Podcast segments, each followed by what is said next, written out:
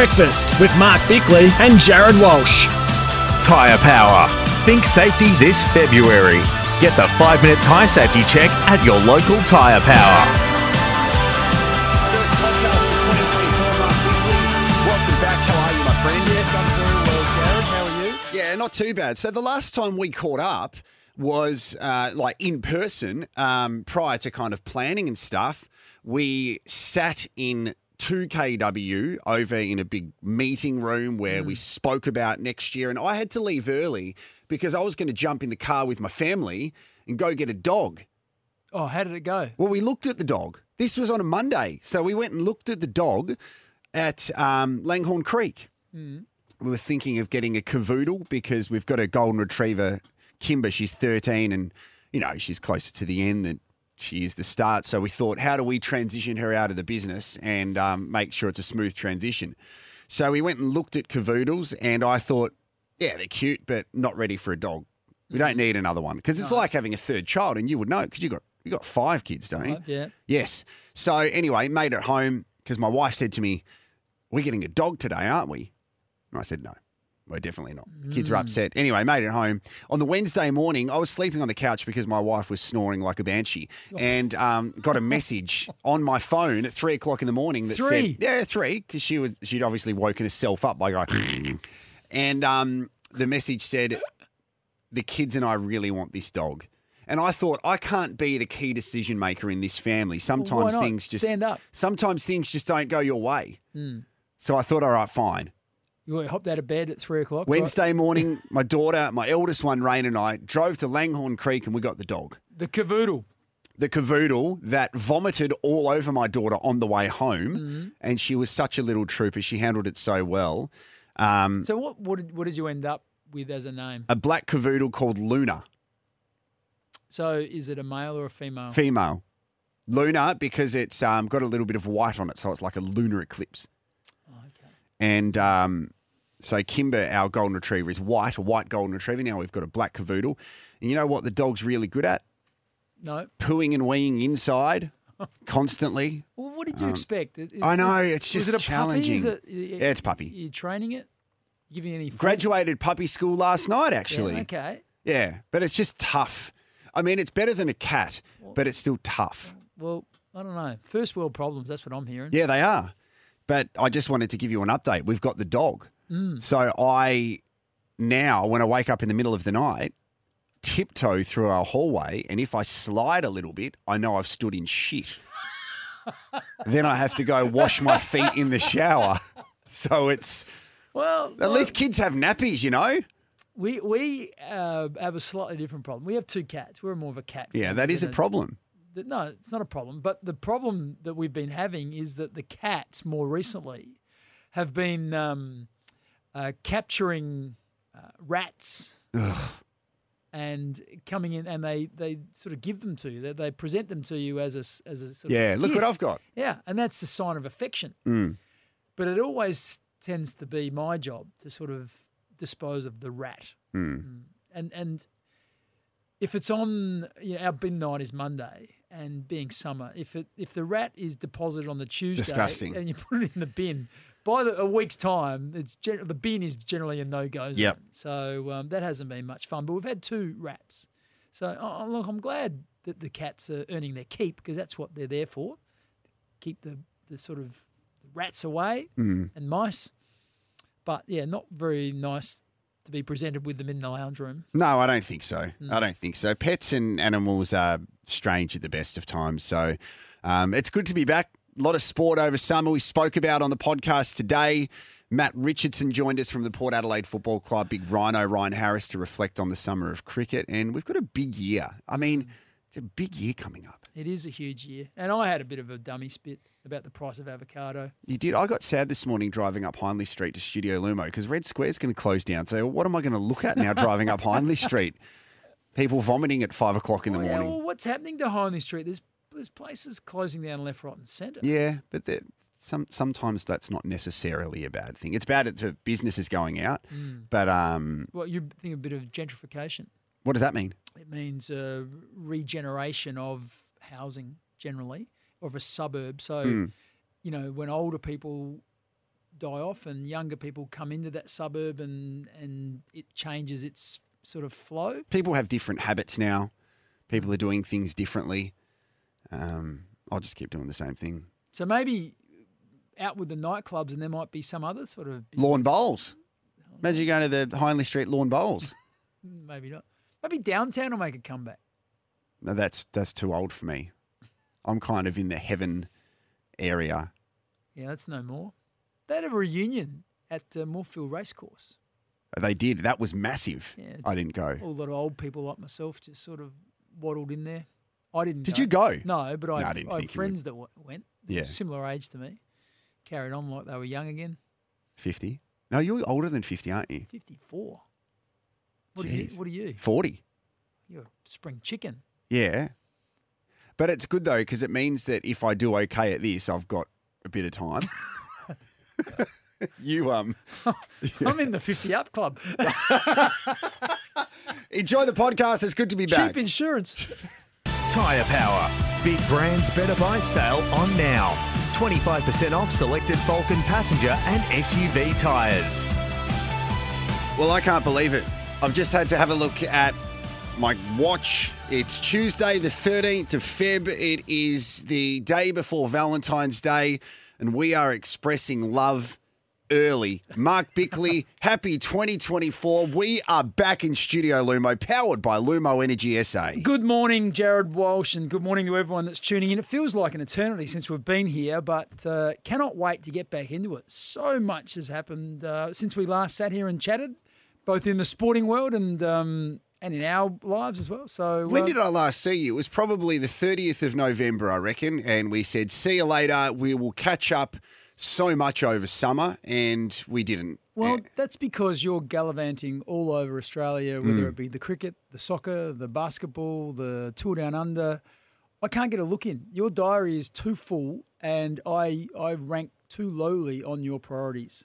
Unfortunately for me, I even had a milestone birthday, and I'm like, hey, you know, you, you and your wife, Tori, should come and celebrate. Got a, a direct no, just to see you later. It's not happening. well, you I've sort of felt maybe I was a sort of last minute invitation because you're having a big big soiree. Had a big soiree. Well, no, you're having one because we've got a uh, a 50th birthday. Is, is there an echo in here? We're in a Something's mine. going on with our headphones at the moment, which is you just walk into this studio and you go, yeah, no, everything's not broken at all. Um, so unfortunately, yeah, we we were already booked out on that night. So yes, you'll have to celebrate without myself and Tori. I'm just having a look around and just waiting for when you bring the present in for my birthday. Is, there, is that, or is that just your presence? Is my present? Well, I thought because you didn't give me a present on my birthday that we sort of it would be reciprocal rights. Um, if you want to let us know some of the things that you got up to over November, December, January, um, let us know on the text line 042 7 154 166. Something's broken in the studio No, I- already. Just we can hear each other's voices in our ears. But anyway, we'll keep soldiering on. Um, yourself, what were your highlights over the break?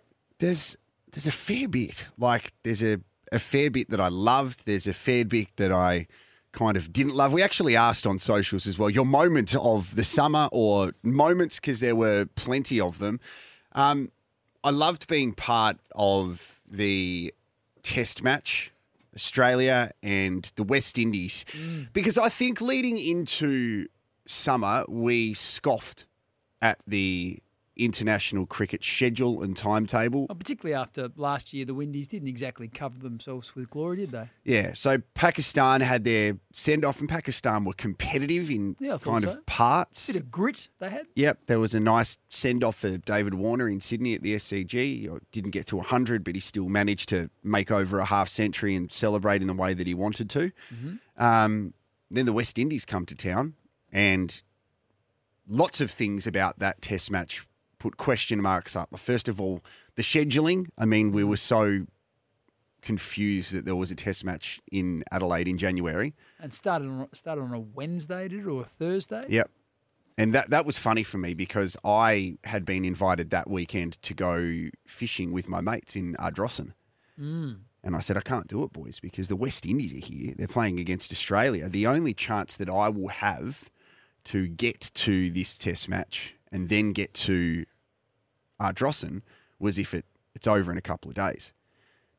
And it ended up being over in two days and two hours. So I went straight from Adelaide Oval to Ardrossan. Um, but the moment for me, and especially over the summer, which which put a bit of life back into Test match cricket, um, but also the West Indies, was a man by the name of Shamar Joseph. Yeah, if you're a kid and Kirtley says you can bowl, then you believe in yourself. In he comes to Steve Smith. Edge! Almost! He's No way! He's out first. Ball is bowled. Unbelievable. Gets a wicket. With the first delivery, he's bowled to Steve Smith, one of the greats of all time. So he gets a wicket with his first delivery in Test match cricket, and it's a Steve Smith. Mm-hmm. Then he gets Marnus Labuschagne, and he ends up with five, which is fantastic. And we Amazing. thought this is a flash in the pan kind of thing. And then uh, I managed to to travel with the team to Brisbane at the Gabba to wrap up the Test series. And we get to that last day, and it was quite funny because we showed on the big screen at the Gabba the last time that Australia were defeated by the West Indies on Australian soil was the match here at Adelaide Oval when Craig McDermott spun around and was given caught behind where we all think he didn't hit it. We thought, oh, surely this this can't happen again. Um, we were looking at the weather radar, thinking that it's going to rain uh, the following day, so we needed to get a result today. Where Australia had a really achievable target to chase down. And I- I think the Australians kind of stuffed it up a little bit. I think they went out chasing the weather and trying to get the match done in that day. And then it was Shamar Joseph again that ended up taking seven. He lets fly. Hazel's bowled. Shamar Joseph has bowled the West Indies to the most romantic of victories. And one of the truly great upsets in Test cricket history. Now, the thing you have to keep in mind here, Bix, it was the night before where Shamar Joseph was hit on On the, the foot toe. by Mitchell mm. Starc. And I watched him walk off. I was sitting right on the, the boundary at that point. huh? Yep. There was blood coming out of his foot. So we thought there is no chance that he's going to play. And he was limping around the ground. If he didn't play on that day, Australia would have won the test match. So No, it was incredible. It was quite incredible. When he, he came back from hospital, I don't even think he packed his shoes because he didn't think there was going to be any chance. So he borrowed some and then bowls seven, or gets seven wickets and bowls the West Indies to victory, the first time in 27 years. It was just quite amazing. And it sort of um, feeds into a, few people have said this already, but I can uh, absolutely concur. Towards the end there, I found myself barracking for the West Indies and Shamar Joseph. I'm not sure if that's a it's un-Australian or it's a It's not because I can tell you there were a lot of people wearing Cricket Australia clothes that were celebrating and then realised we were wearing Cricket Australia clothes because uh, it was good for cricket. Um, then there's the next part of that going, well, the West Indies are paid significantly less than the Australian players. yeah. Shamar Joseph, as much as he says, I'm going to play Test cricket for the West Indies, well, you just don't know because of the lure of money in the IPL and T20 competitions all around the world. You saw that squad and the T20 squad that played in Adelaide the other night. Oh, a moth just flew out of your wallet then by the looks of it in Studio That's amazing.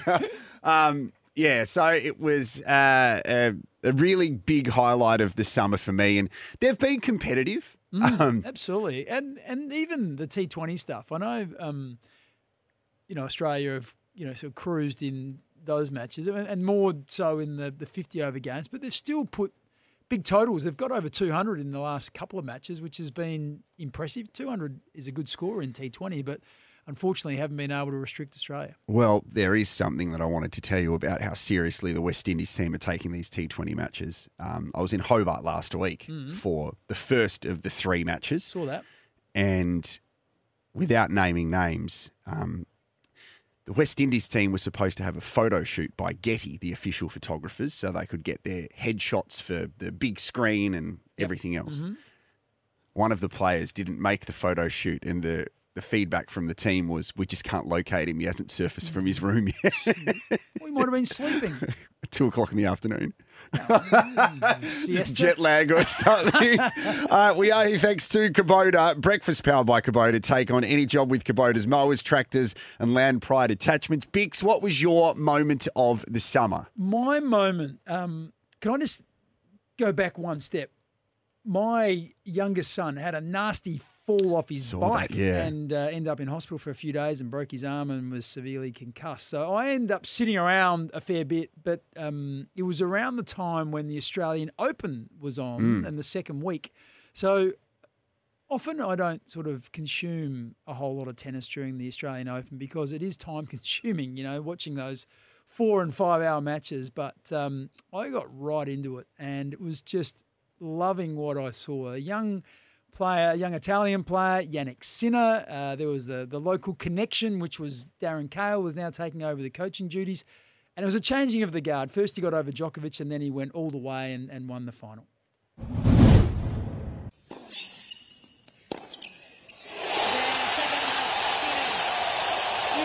Six, six, six four, six four, six three. And a simply sensational way for Jannik Sinner to win the Australian Open. His maiden major happens in Melbourne. I think, as you said, with the West Indies too, a lot of people were just excited that it wasn't Novak in the final. Yeah, well, and, and this is the way he did it as well. Like he blew Novak off the court in the semi, and then he came up against Medvedev, who was amazing in the first two sets, and and and for him to then have to sort of compose himself, get back in the match. I think he faced a couple of uh, match points. I can't remember or, or break points that would have had Medvedev serving for the match in the third set, but just was able to win the, the third and the fourth, and then clearly he closed it out in the fifth. So amazing for a young man, 23 years of age, and uh, looks to have great composure. He's got a huge game, and we're going to see a fair bit more of him, you would think. Send us a text 0427 154 166. Your moment of the summer. We understand that summer's coming to an end, but it's the first time Bix and I have seen each other forever. So let us know. Um, our moment of the summer is thank you very much to We Make a Difference. Save on your everyday living expenses. There's a few differences being made at the Port Adelaide Football Club. Their big board reveal last week. We will chat to the CEO of the Port Adelaide Football Club, Matthew Richardson, about that later on this morning. Um, also, the SA Redbacks and Adelaide Strikers bowling coach Ryan Harris, because the third of the T20s is happening tonight over in Western Australia. Plenty more as well. We'll cover Super Bowl. On the Mark is back. And your calls, if you want to give us a call, uh, 1300 736 736. Sunny, a top of 27 degrees today. Good morning. Breakfast with Mark Bickley and Jared Walsh. Tyre Power. Big brands better buy sale on now. 25% off selected Falken passenger and SUV tyres. 18 minutes past six on SEN SA Breakfast. We are back for 2024 thanks to Tyre Power. Save big time on Falken all terrain tyres, and we're in Studio Lumo, powered by Lumo Energy SA. Mark Bickley, um, before we get into our sports update, how did you go getting up really early this morning? Because it's always a bit of a shock to the system. I think the night before you have to wake up, and I obviously still wake up a lot earlier than you, considering I'm, I'm here probably four hours before you preparing No, for the no, show. So, so let's just stop right there. When when you say that, sometimes people think that is actually correct. Mm. So let's just unpack that statement. We both get in around five. Oh, that's that is your first lie of the year. That's your first lie of the Well, year. around five. What time did I get in this morning? Five fifteen. Five twelve. I was here this morning. That's not around five. Well, I would say that. Um, now you said I get here four hours before you. That'd make you being here at one twelve. it's committed, and So that's your first lie of the year. let's give everybody a bit of an update for the people that have been with us on this journey for the past twelve months. Yeah. The the issues that we encountered last year whilst mm. making our way into Studio Lumo, powered by Lumo Energy SA, and I think the biggest thing for us was the car park situation oh. and getting into the area just off Hindley Street where our car park's located. Mm. And It's undergoing a renovation, and Yeah. sometimes it's blocked, and there's trucks parked there, or garbage trucks, or you name it. it's safe to say that this is the longest renovation I have seen in any sort of construction. They're replacing the fascia of the whole building on mm. One King William Street. Now that's the old, it's the old AMP building. I'm not sure what it is now. It's got another sign on top, but that's a big building. But it has been. It feels like it's longer than War and Peace. Oh my gosh. And the lift doesn't work now. So you press the button on the lift and it doesn't work. Oh, that's I take the stairs. So But the staircase has some interesting things in there. I feel like some people, if they need to go to the bathroom, use that staircase. so I just should like the exercise in the morning.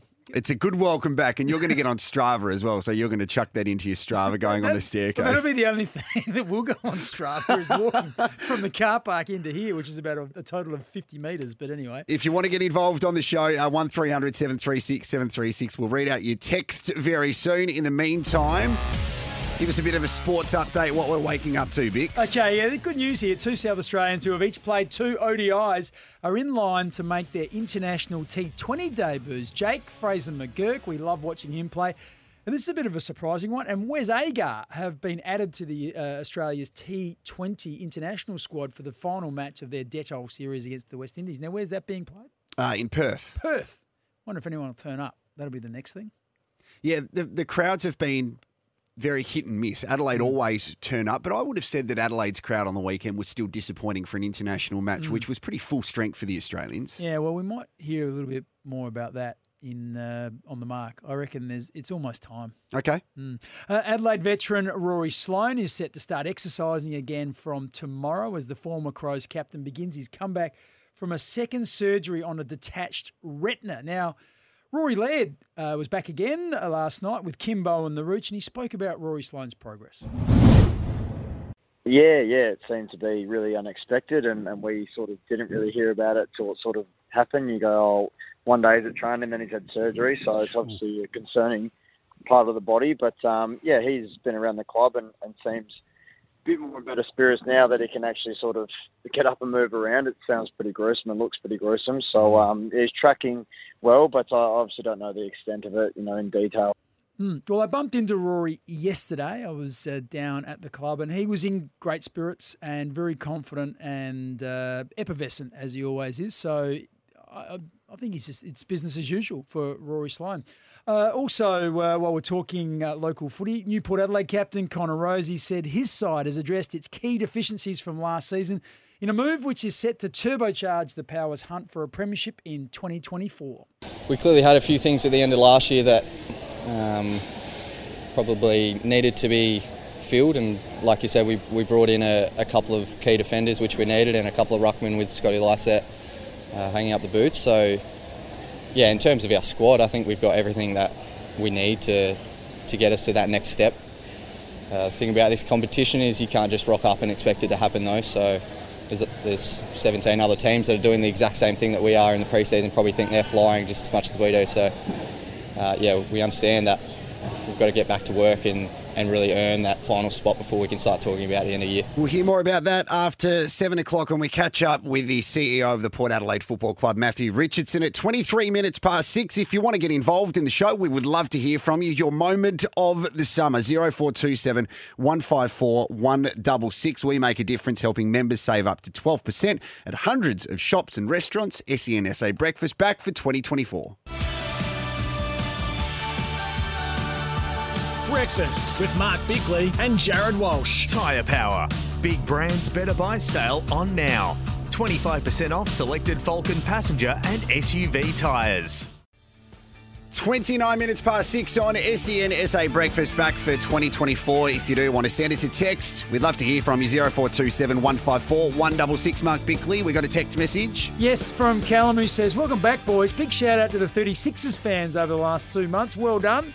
Uh, that's because they've really got behind their team. Sellouts nearly every uh, every home game, and under Scott Ninnis have done some really nice stuff as well. So, um, and also, Callum's just asking, was that a very average Super Bowl halftime show? You an Usher fan? We can talk more about it after the news. There's a lot to unpack when it comes to the Super Bowl. Yesterday, including, I mean, your favourite story of the summer, Travis Kelce and Taylor Swift. So we'll talk more about it after the news. It's a love story. oh, thanks, Dad.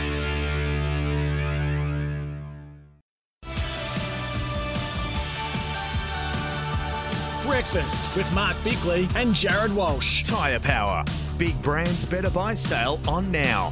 25% off selected Falken passenger and SUV tyres. 27 minutes to 7. Good morning. We are back for 2024. We're in Studio Lumo, powered by Lumo Energy SA. A huge thanks to Kubota for being on board this year, too. Take on any job with Kubota's mowers, tractors, and land pride attachments. Mark Bickley, just going to say welcome back every time I speak today because it's so wonderful to see you. We are here. It's like a couple of weekends away until football season begins. It's the exciting part of the year. I isn't can't it? believe it. Like there's uh, internal trial matches this weekend coming Yep, up. or- Friday night, Port has one. Yeah, and so, same with uh, the LA Football Club. We're in Port Lincoln. Where are Port Adelaide playing there? At, They're at Alberton, Alberton. which was we we can talk about this with Matthew Richardson uh, on the weekend was incredible at Yeah, I saw the pictures. Mm. new facility. Uh, managed to have a look through there.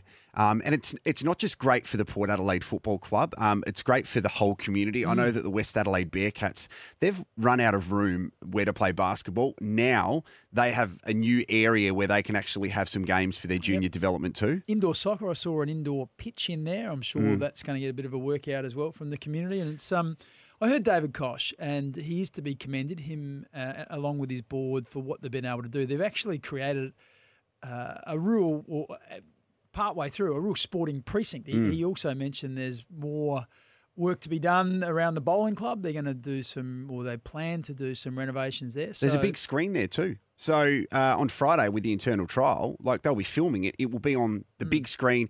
It looks incredible. Someone who I saw there, Bix, on 1300 736 736, our first call of the morning, our first call for 2024 is Annie. Good morning to you. It was lovely to see you.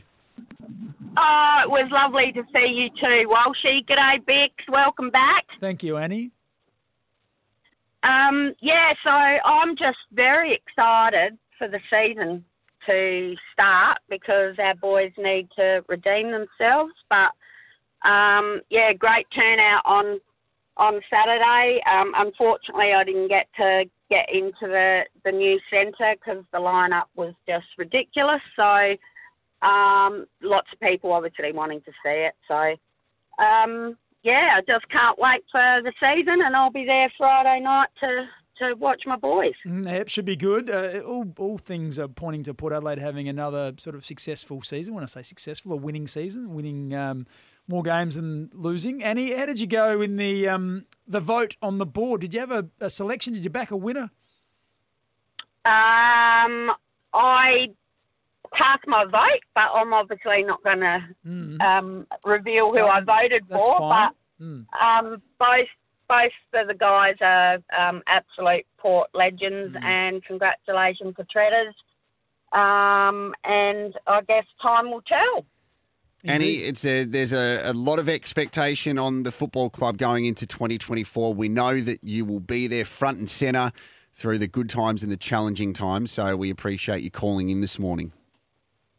No worries, and go the Power. That's great to hear, Annie, again. Um, Bix, you know, with this internal trial, um, I have been asked by Daniel Norton, who is the media manager. What's he asked you to do? You're not umpiring, are you? Daniel Norton is just a media superstar who had to basically facilitate the AGM on Friday. Yeah. And he came up to me. He listens to the show. He might be listening now. He goes for a run and he has a listen and he said, Walshy, did you want to commentate the internal trial with me? where it was going. So I might be making an appearance again, which is strange because I really struggled with it last year. Well, Norts is uh, not um, that sort of immune to commentary. Norts is outstanding. It's no, good. No issue with done Norts. It, done it in a past life. This, And, this uh, is me. This is the, the I'm going to be Well, really I'm bad. surprised. I am. I'm surprised you haven't turned your hand to this earlier. To No. do- what? Just I'm not good at it. You've grown up listening and Yes. being immersed in sports and footy and all the and, and all the other sports. You've taken to it like a duck to water. Last year, instead of saying he kicked it on the left boot, I tried to say he kicked it on the left foot, and I ended up saying he kicked it on the left fruit. Ah, well, Well, it is the That's, Power. that's, that's a starting point. Yeah, You well, know, we're- like is that only yeah, Bruce McAvaney started calling the you know the trotting trials in Port Pirie, you know, and worked his way up and and out in the sticks. So there's hope for you yet. You're, you're a young man. Commentators have a long life.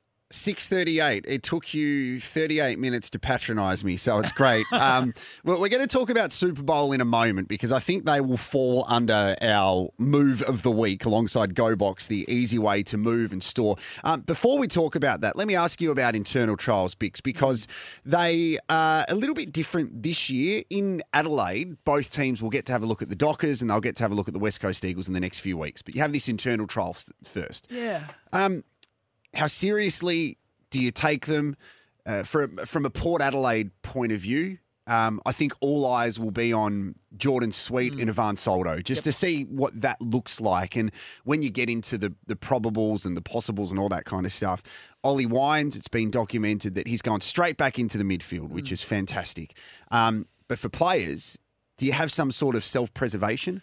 Well, I think it, it serves a purpose for a, for a whole range of different people. So the young players, let's think about um, the, the blokes who have just been drafted. You know, there's an opportunity for them to, they've got to capture the attention or the uh, the eye of, of the coaching staff and say, I'm capable of playing on you know AFL players, so they're most likely in the in the possibles, and they get a chance to play on a good player who's in the the probables, and they show them what they can do. So they're they're going pretty hard, and and then you've got um, you know, say a Taylor Walker or a uh, even a Connor Rozee who's been around, and who's got team security.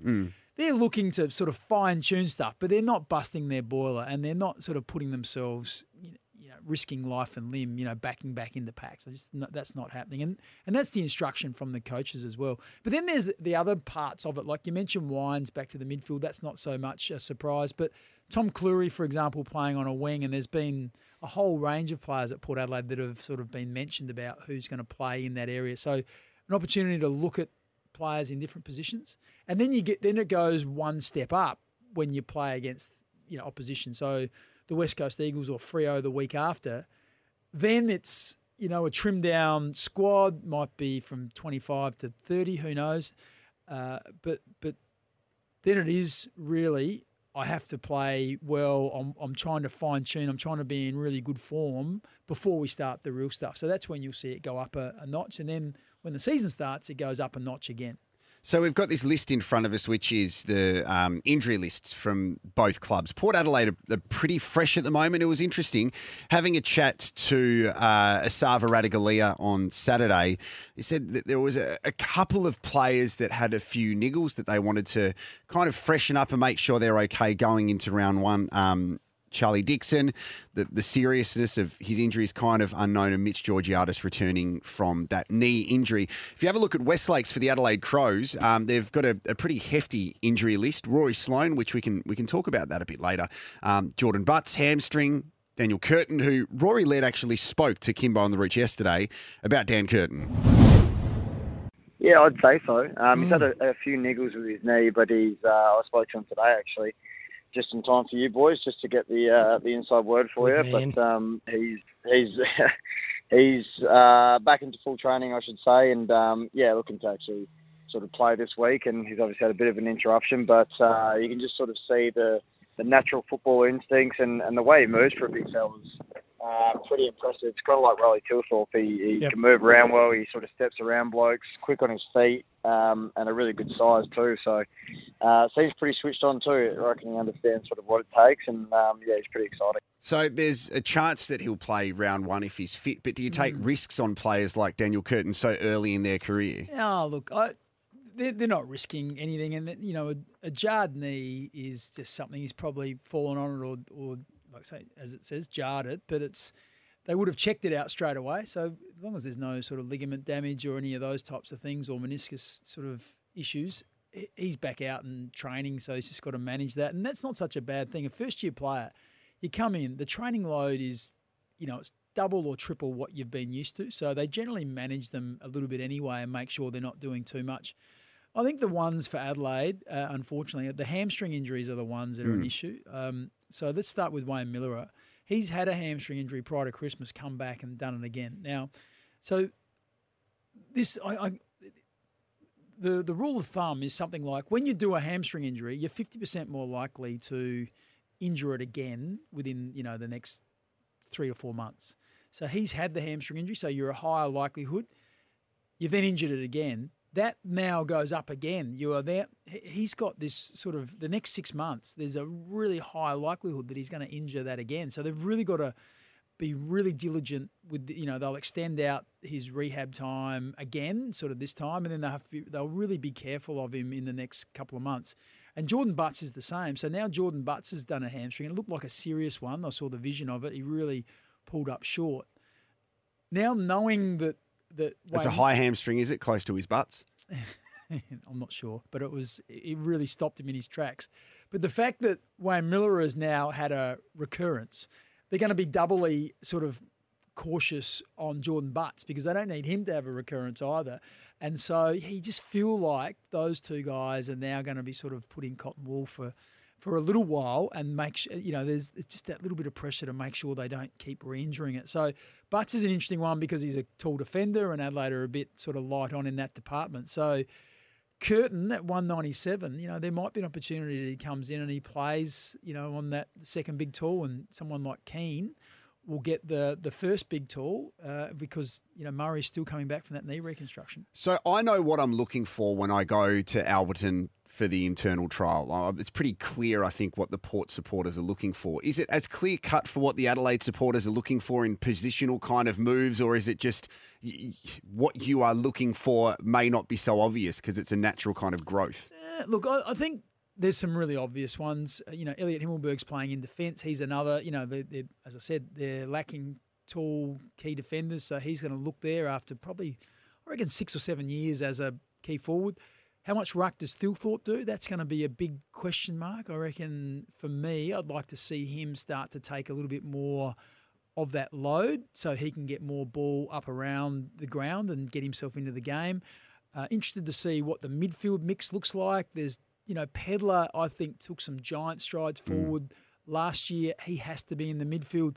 They've mentioned Rachele. We saw him at centre bounce. They've talked about uh, Isaac Rankine being in there. But how do you manufacture that when you've got Dawson and you've got Laird and you've got Matt Crouch, you know, who are the three genuine guys, and Sloane for that matter, who most likely is going to play a bit more wing. So I think there's going to be some interest in how they manage that sort of midfield rotation for me, and also looking at what the defensive setup looks like and whether it is Curtin playing on a, a key tall or whether they're trying to allow Curtin to come in and perhaps be the replacement for Tom Doedee, who's a bit more of that third tall intercepting player. What are you looking for, Crows and Port fans? You can text it in 0427 154 166. Breakfast powered by Kubota. Take on any job with Kubota's mowers, tractors, and land pride attachments. We're talking Super Bowl next. Breakfast with Mark Bickley and Jared Walsh. Tyre Power. Big brands better buy sale on now. 25% off selected Falken passenger and SUV tyres. Nine minutes to seven on SENSA Breakfast. Good morning to you. Welcome back. We are back for 2024. We're here thanks to Tyre Power. You can save big time on Falken all-terrain tyres. We are powered by Kubota. Take on any job with Kubota's mowers, tractors, and land pride attachments. Our text line 0427 154 166 Bicks. We have a text from Source. Um, Source is back. He sent us a video already this morning showing us his new shoes, which we love. And he sent in a text message. He says, uh, Morning, fellas. Well, we're good to have you back on air. Wishing you lads all the best for 2024. Really love what you guys do. Hey, got a burning question for you. What is an orange called? Well, why is an orange called an orange, but a lemon isn't called a yellow? Yeah, it's a good question. These are burning questions that we have to get to the bottom of, and it's it really sets the tone for 2024. By Wait, the way, yes, my lemon tree is firing off all cylinders. really, Yeah. How about yours? uh, it was deceased last year, so It thanks for bringing it up. Do you know what I did notice though, Bicks? What? I've got a fig tree at home. Fig. Yeah. And there's these rainbow lorikeets that fly into it and eat them all. And then do they poo on your car? Yeah, they do. Um, you know what we've had at our house over the past couple of nights? Bats. Oh, no. Bats in our tree. It's unreal. I love it. You really? Yeah, because I don't eat the figs. I just But throw them at the neighbours and no, stuff. But don't the bats sort of harbour disease? You don't want to get scratched or bitten or oh, really? mm, Oh. bit nasty. But there is a there's a lot of bats. I went to a wedding in the Botanic uh, Gardens or, yeah. the, or the National Wine Centre, and there were bats everywhere. and so yeah, it might become an issue for you. I'd be sort of maybe getting out there and scaring them, So Batman was full of diseases. Is that what you're saying? maybe. Maybe- Mm. mm, That's where that, that's where it came from, perhaps. Our Tuesday wash up is thanks to Paramount Browns. Yesterday was a big day for Kansas City. Mahomes takes the snap, runs out right, throws. Hardman takes the catch, and the winning touchdown is scored. The legend of Patrick Mahomes grows. An overtime win as the Chiefs' kingdom becomes a dynasty, and Patrick Mahomes heads off on his lap of honour. Helmet raised. The great one with the great deed a third championship, won in the final moments of overtime. Jared Waitley doing an outstanding job yesterday. Uh, no matter the sport, he's just world class. And it was funny because yesterday we had a little bit of a Zoom catch up to talk about this year with our. Our big boss, who I didn't realise who was going to jump on the Zoom call, I was lying on the couch watching the Super Bowl, um, and it was uh, it was very nice to see uh, just the people get around the event Mm. in Las Vegas. But it was a very good finish, Bicks, in a very unique kind of overtime, which is it just changed over the past couple of Yeah, years. well, look, the discussion was always, you know, over time, you toss the coin to see who starts with possession. And Yeah. often the toss of the coin, if you won it, it was like you almost gave you a huge chance of winning the game. So they many people thought it was unfair. So they've changed it slightly so both teams are guaranteed a possession. I'm led to believe. Is that correct? Is yes, that how you saw it? Correct. They they have to have a possession Yep. each, and then it, it came down to the final couple of seconds. It's so strange. The whole build up to Super Bowl. Unfortunately for NFL purists, right? And I'm going to ask you about this when we get to on the mark. But unfortunately for NFL purists, um, they got frustrated and annoyed that Taylor Swift was on the broadcast every time that Travis Kelce was mentioned or anything that happened to the Chiefs. They cut to Taylor Swift's Yeah, box. and- well, I, I had a bet that the Chiefs would win. Usher to wear a hat in start off wearing a hat, Yep. and more than seven point five um, Taylor Swift uh, cutaways. And unfortunately, Usher didn't wear the hat. What did you think about Usher?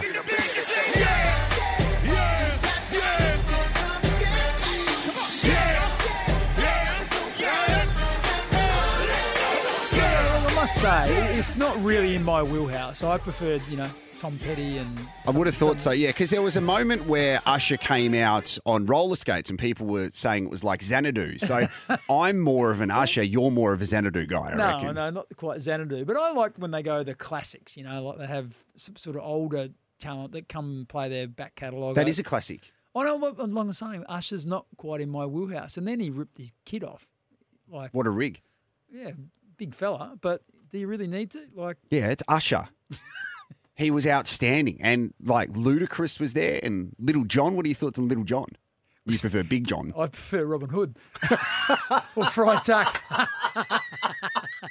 Different era, isn't it? uh, the the questions that are being asked uh, about Patrick Mahomes, who was outstanding. Um, the MVP, as you mentioned, or it always goes to the quarterback, doesn't the it? winning quarterback, generally, like as a rule. But the, the thing about Patrick Mahomes, which has been great for me, is I watched that quarterback series, which sort of chronicled the four quarterbacks. I'm a little bit late to the party, but you just got to know him a little bit more, and he's and he's he doesn't have a whole lot of airs and graces. He works really hard. He's he's quite humble. I know what you see sometimes out on the uh, on the pitch or the field or the whatever you want to call it is you know he he can be outward, but like yeah, his family life's pretty simple. Um, you know, he's he's mega rich and he's got lots of added extras, but um, he does work really hard on his craft, on his body, on his agility, on his uh, looking after himself to make sure he doesn't get injured because they do cop a fair bit, uh, the quarterbacks. Wasn't a good day for the 49ers that uh, looks like they had a lead that was going to get them the Super Bowl. Their quarterback, Brock Purdy, uh, great young quarterback. His annual salary is $934,000. Uh, Patrick Mahomes' annual salary is $45 million. The other big talking point yesterday, and I'll get you to, to have a look online a little bit later on, is that Brock Purdy looks very similar to Lee Harvey Oswald. And he was asked about that in the press conference leading up to it. Like, what a bizarre thing to to have a likeness of. So Lee Harvey Oswald, Mm. he was the uh, person who was Kennedy. convicted Yes. mm, and then assassinated himself, wasn't he? Uh, yes. And this is the other thing I took away from it. And I wanted to introduce this kind of segment into SENSA Breakfast in uh, 2024 as part of the Tuesday wash up, thanks to Paramount Browns. If it's okay with you, Mark Bickley, Yeah. because we both like quirky things and I think we should probably showcase them a little bit more in 2024. Okay. So I would like to introduce this. I'm the stat man. I like statistics, so um, this little segment is called I'm the stat man. I'm a stat man. And leading up to the Super Bowl yesterday, for example, here's one of the stats I had for you. Yeah. Um, this is not Super Bowl related, but just to show you why I want to be the stat man. Okay. Um, David Warner has now become the third player to play 100 games of every format right. alongside Ross Taylor and um, Virat Kohli. So David Warner, in his 100th test, was player of the match. In his 100th One Day International, was player of the match. Yep. In his 100th T20, was player of the match. Gets Not bad, up. right? Mm. That's pretty good. That's pretty good. So yesterday, once the conclusion of Super Bowl had occurred, so the Chiefs win by three. Mm. Allegiant Stadium, the address is 3333 Al Davis Way. Three, three, three, three. Yeah, must be a long road. Patrick Mahomes, his Yeah. passing yards yesterday, 30, 333. I'm stat man.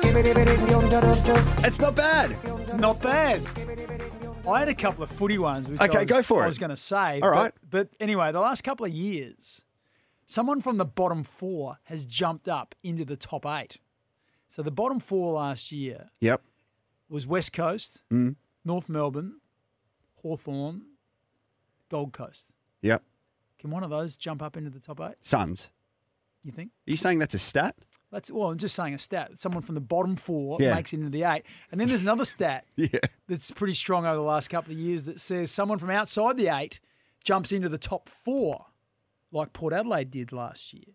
So who from outside of the eight may jump up into the top four? See, I mean, welcome to the party. I'm the stat man. We're back. And now my other all-time. Oh, okay, sorry. Yep, go. I got one Yep, all-time okay. favourite. All right, go on. And that is that nine out of ten stats are made up on the spot. I'm the stat man. It's got legs. It's got legs, and we're going to use this all year. Uh, we are here at Studio Lumo, powered by Lumo Energy SA. And a big thanks to Kubota. Take on any job with Kubota's mowers, tractors, and land pride attachments. Next, oh my goodness, it's actually happening really early in 2024. And Mark Bickley, we've already got elephants in the room. We'll do it straight after this. Good morning. Four minutes past seven on SEN SA Breakfast. Our number, if you want to call us, 1300 736 736. Thanks to Tyre Power. Save big time on Falken all terrain tyres. Josh, we got your text message. We can't read it out. 0427 154 166. But Bicks, you had a look at the comparisons of Brock Purdy and Lee Harvey Oswald. Your thoughts? Yeah, look, I can see where people are coming from, but it's, it's not exactly identical twins. But It's close. He was. It's- it's he a- was. Um, thankfully for Brock Purdy, he wasn't around back in the '60s. He might have got That's very true. mistaken identity. All right, let's do this. Elephant in the room on E SENSA Breakfast. It's a stampede. But it feels like an elephant So, Bicks, it's been a, a long summer for us both. Yes. There's been a, a lot of elephants in the room. Did you put much weight on over summer? I'm not saying that as a like a stab. I'm not throwing you under the bus. No, not a whole lot. Yeah, it was challenging. Oh. Summer was really challenging What for me. did, did you put on some weight? Yeah, had a fair off season. Yeah, But you, you're fairly active. You're talking about your Strava. You've got a new Apple Watch. You, you know, you're telling me about your splits. You know what? I got your, over. your 5k time trial, and I'm. I got COVID for my birthday, and that was not an enjoyable experience. Mm. There's some real bad stuff going around at the moment, and it just ruins everything. So then you can't do any kind of exercise, Mm. and it gives me more opportunity to sit on the couch and watch sport. But still, no sympathy. There was a fair bit on. Sport wise, when you know you get the new year and you've got cricket, you've got tennis, you've got Mm. Big Bash, A-League. It's all, it's all happening. Yeah. So we've got a couple of elephants in the room that we need to address. Um, I'm going to throw it over to you. Okay. The elephant in the room. You okay? Yeah. I want to talk. I want to start with the A League because you are much better versed than what I am. Yep. Is the A League, or I'm going to say, the A League is now, and people are recognising it, that it is a development league where young players are developed and then sold off to big overseas organisations, and that is how clubs are going to be successful. But how will they be measured in terms of the actual winning plates and cups and championships? There's a bit of an identity crisis with the A League at the moment. We've even seen over the past couple of days changes that have been made to the A Leagues in itself. This huge investment from Silver Lake overseas and this big platform called Keep Up. Lots of people lost their jobs over summer um, that were involved in the A Leagues that were working in the, the front offices.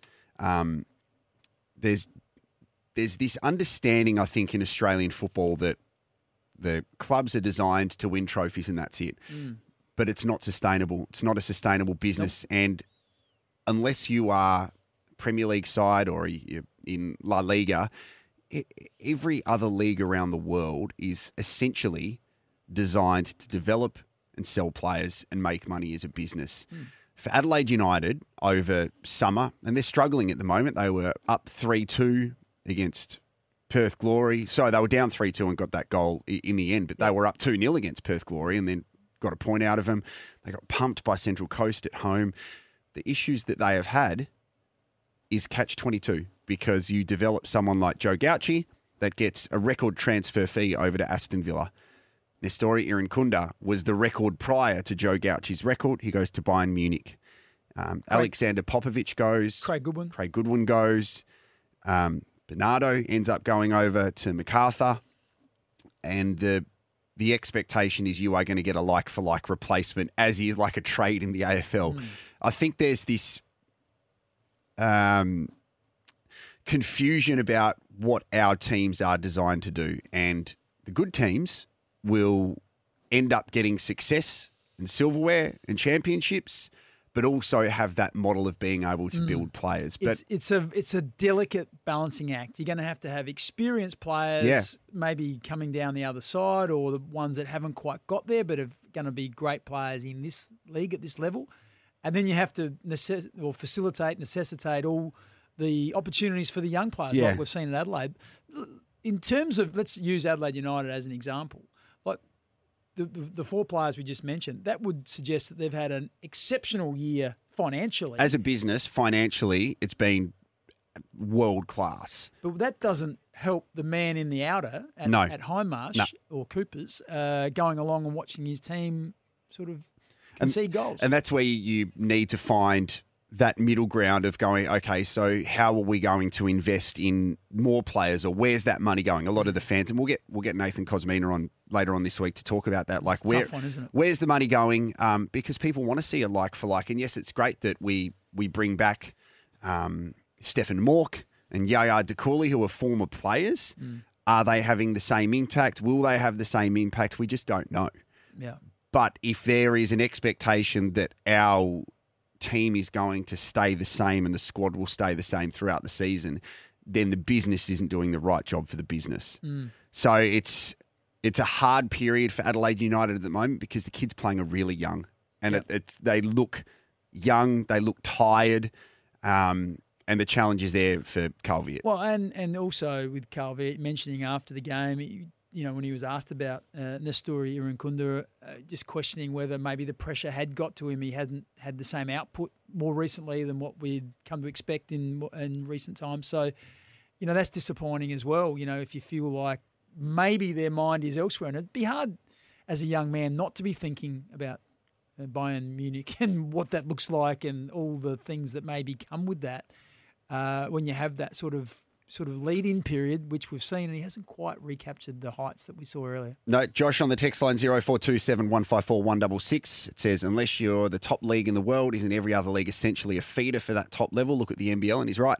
So you've, you've got to be able to develop players and make money as a business. We have seen, and we should be so grateful that Adelaide United has only had a, a small bit of turmoil when it comes to are we going to keep the doors open? There are so many clubs that fold. So you need a sustainable business on and off the pitch. Uh, let me ask you about Port Adelaide and your thoughts on Warren Tredrea and Bruce Abernethy. Got to, I think, 200 votes separating Yeah, them. It's remarkable, wasn't it? Um, what does this mean from your perspective in regards to what's going to happen with Port Adelaide? When I looked at the, you know, the people people said some Port Adelaide supporters said, "Oh, this is unedifying." You know, there's two great legends, and one of them's going to miss out. Like for me, I was a little bit the opposite. I thought this is like you got a ticket where you can't lose. Like I think both would be excellent board members, and so in the end, it's going to be Warren Tredrea who gets the opportunity.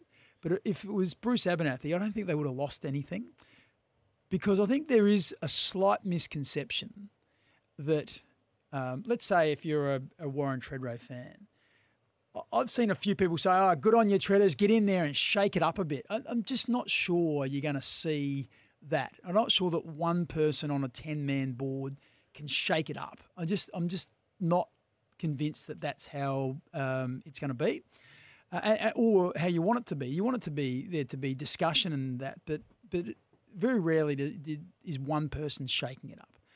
And the other thing around, uh, you know, some people who aren't huge Ken Hinkley fans and they perhaps see Warren Tredrea as the man that's going to, uh, you know, look at what, you know, maybe put more pressure on Ken.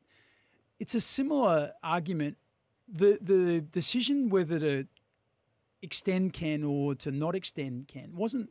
It was ratified by the board, but it was actually made by a football subcommittee that put a recommendation to the board, which had people like um, uh, Cos Cardone, former board member, Dominic Cassisi, and, and others. So, uh, yes, I'm sure that the football director, if that's what Warren's going to be, would be involved in some of that discussion, but still it will come from a recommendation from another committee that, that will most likely be ratified by the board, whichever way. And even if one person put up their hand and say, I don't agree with that, it'll still be a consensus vote. Uh, one word answer, please. Yes or no? Do you think the club would be happy that uh, Treaders is now part of the inner sanctum so publicly he can't say some of the things that he may have said last year?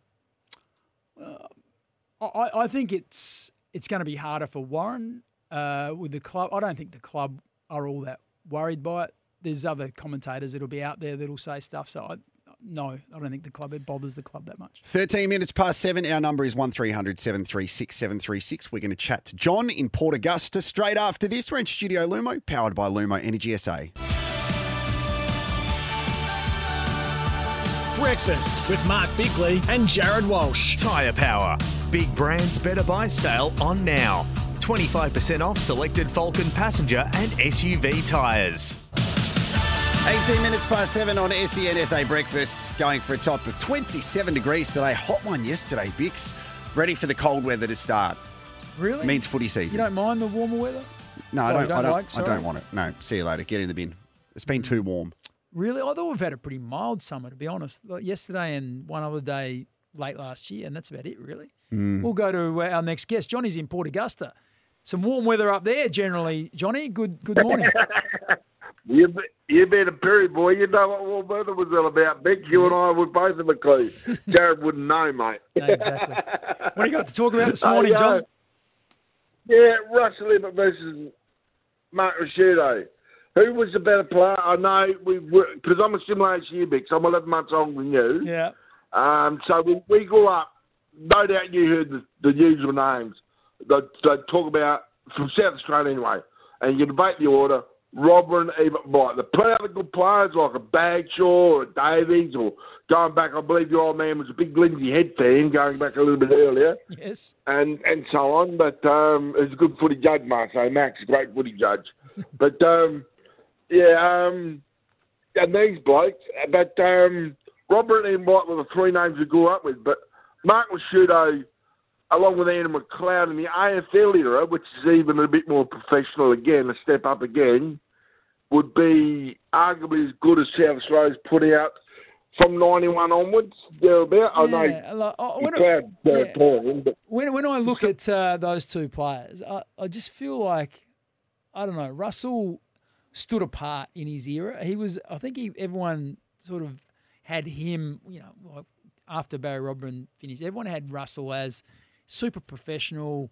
Just did whatever he needed to do to get it right. He he could play most positions on the ground. He was just super at everything. I think Mark Ricciuto was an absolute superstar, um, but was probably in a mix of the Nathan Buckley and you know, and, and probably five or six others that were the great players of that era. So I think Russell, for mine, and he and he, I think he has a mystique and a you know, Mm. an air about him, and he was, I don't know, and I think you know if you spoke to Roo, Roo idolised Russell as well, and and um, would probably be happy to sort of defer to him. So I'm probably leaning towards Russell. Thank you, Johnny. Please call back anytime, 1300 736 736. Breakfast powered by Kubota. Take on any job with Kubota's mowers, tractors, and land pride attachments. Uh, we'll be talking to Ryan Harris very soon about uh, the Australian cricket team. The Aussies are taking on the West Indies tonight uh, in WA to wrap up their summer, basically. And they go to New Zealand to play some more T20s and then a couple of test matches. And then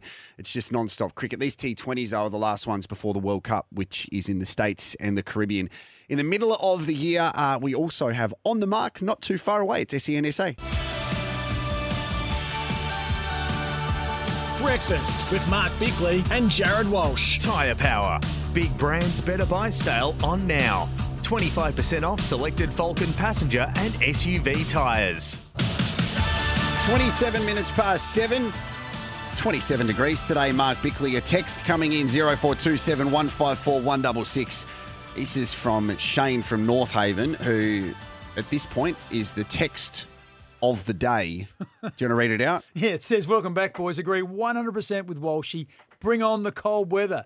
Come on, Shane. North Haven. It's beautiful down there. The Beautiful sun's shining, there. 27 degrees. Hey, I want to change topic slightly. Um, Port Adelaide had their fan day. They uh, also launched the MG High Performance Centre. You were down there. Did Yeah. that go uh, well? No, it was really good. What I liked about it, I think over the past couple of years, there's been a real shift f- uh, for sporting organisations reconnecting to the fans. Yes. So I think a lot of the times prior to COVID, you would have a season launch where you'd have the big formal occasion Mm-hmm. where everyone's presented with their Guernseys in suits and stuff. 7:30 Saturday night in front of the MG High Performance Centre, junior members presented the players with their Guernseys. Excellent. Loved it. It was fantastic. Really feel good. All the merchandise was being sold. It was fantastic. You very, I mean, it was a very pointed question. Why do you ask? Well, because the Brisbane Broncos in the uh, the NRL, they had a family fan day, and it didn't quite go to plan because two of their best players end up punching on late at night. So um, that's not ideal, is it? We did see that. This is the CEO responding to it. Uh, the players are aware of the professionalism, the pro- professional standards that we expect. Uh, clearly, that wasn't upheld in this instance. Look, this is certainly no doubt a, a step back, um, but uh, you know the intent here is that we, we learn from it. We understand what, what took place. We support our, uh, our group to take uh, increased strides in, uh, in getting better on and off the field. Mm, That was uh, Broncos CEO Dave Donaghy. That was after two players, the Broncos skipper Adam Reynolds and his vice captain Pat Carrigan, had a punch on. The only chance of violence at Alberton on Saturday night was when a poor individual had to get on the microphone and say at 6:40 we are concluding the signing session when there was a lineup of people. And who was that individual who had to get on the microphone and do that? Good on you, Jared. Oh, I was just everybody's favourite person at that point when they said, "Oh, really?" So you're ending it like, "Yep." Sorry, guys. Um, we can talk to Matt Richardson about the wonderful event Saturday was um, after eight o'clock. But next, we're going to turn our attention to cricket. Mixed results for our teams over the summer. Ryan Harris from the Redbacks and the Strikers will tell us more. Before that, here's the news. At half past seven, we are back for 2024.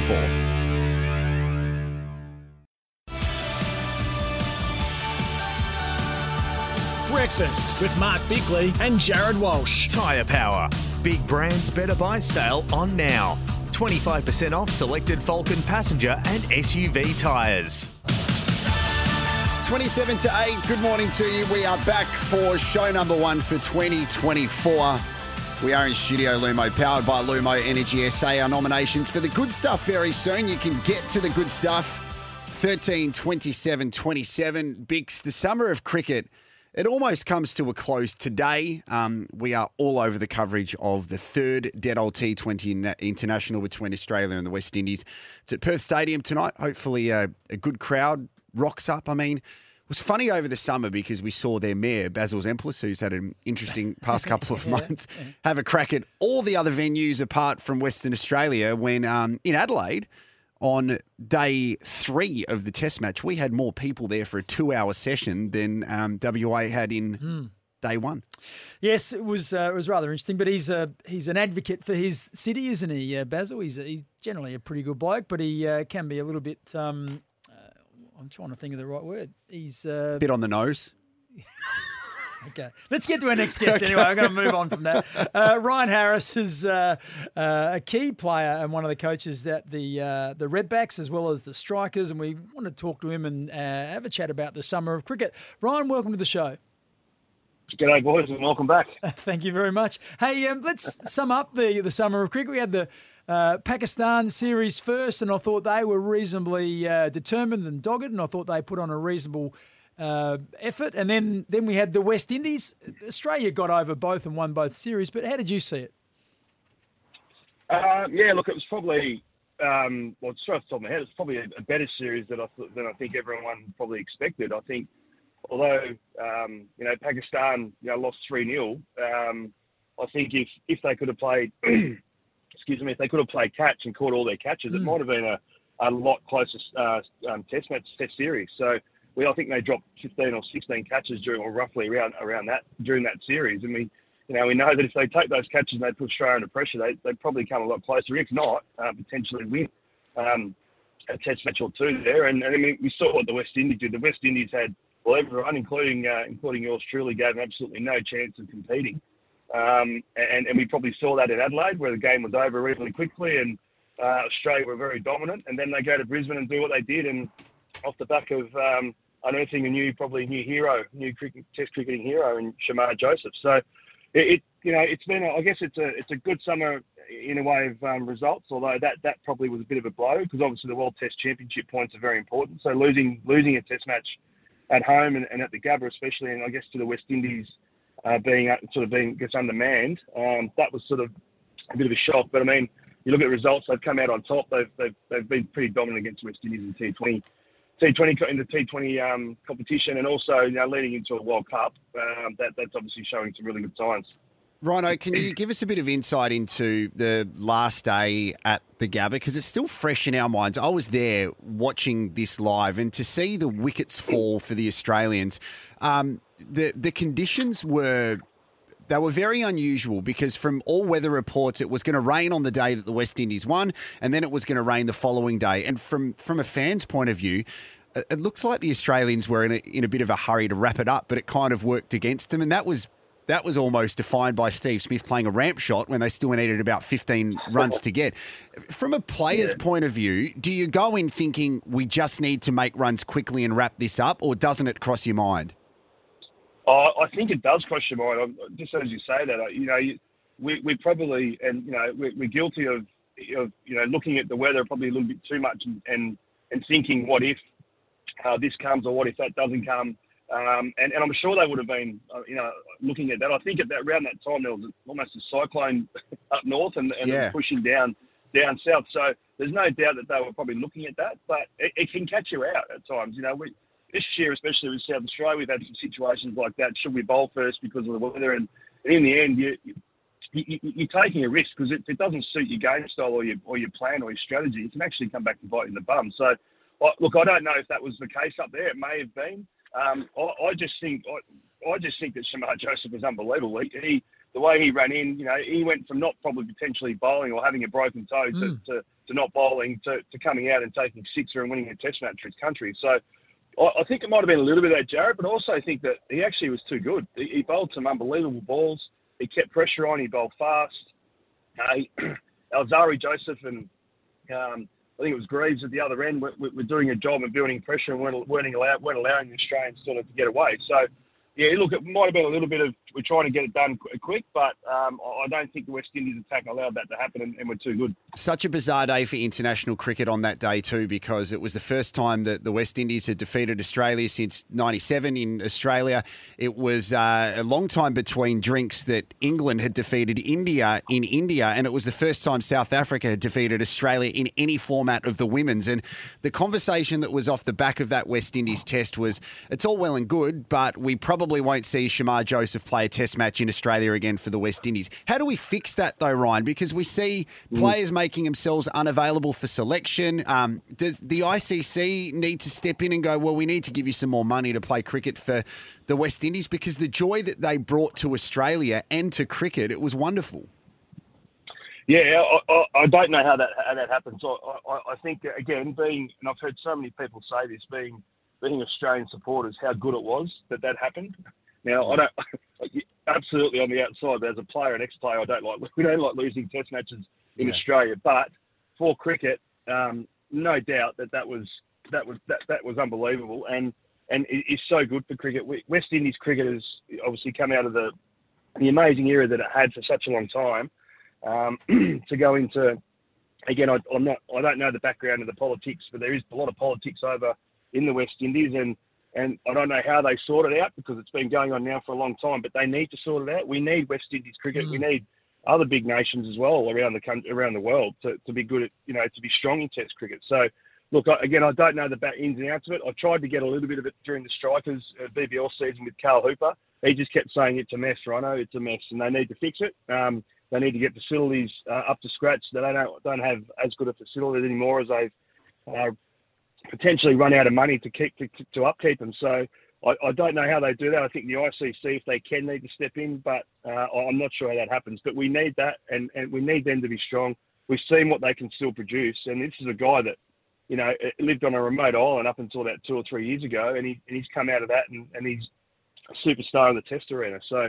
Um, we, we need, and they need to keep him playing, you know, the red ball game as well. Obviously, it's easy for them. The, the pay, I don't think, is very good for West Indies cricket. So when they get an opportunity to go and play in, a, in an IPL or a, or a T20 series somewhere else that gets them, you know, triple, if not more, on what their what their current wage is, you know, that, that's pretty hard to knock back as well. Mm, for sure. Um, the final uh, T20 match is being played in Perth. There's two players that have been added to the squad. One is Wes Agar, who you've seen pretty closely. Was that a surprise? Because it certainly took me by surprise.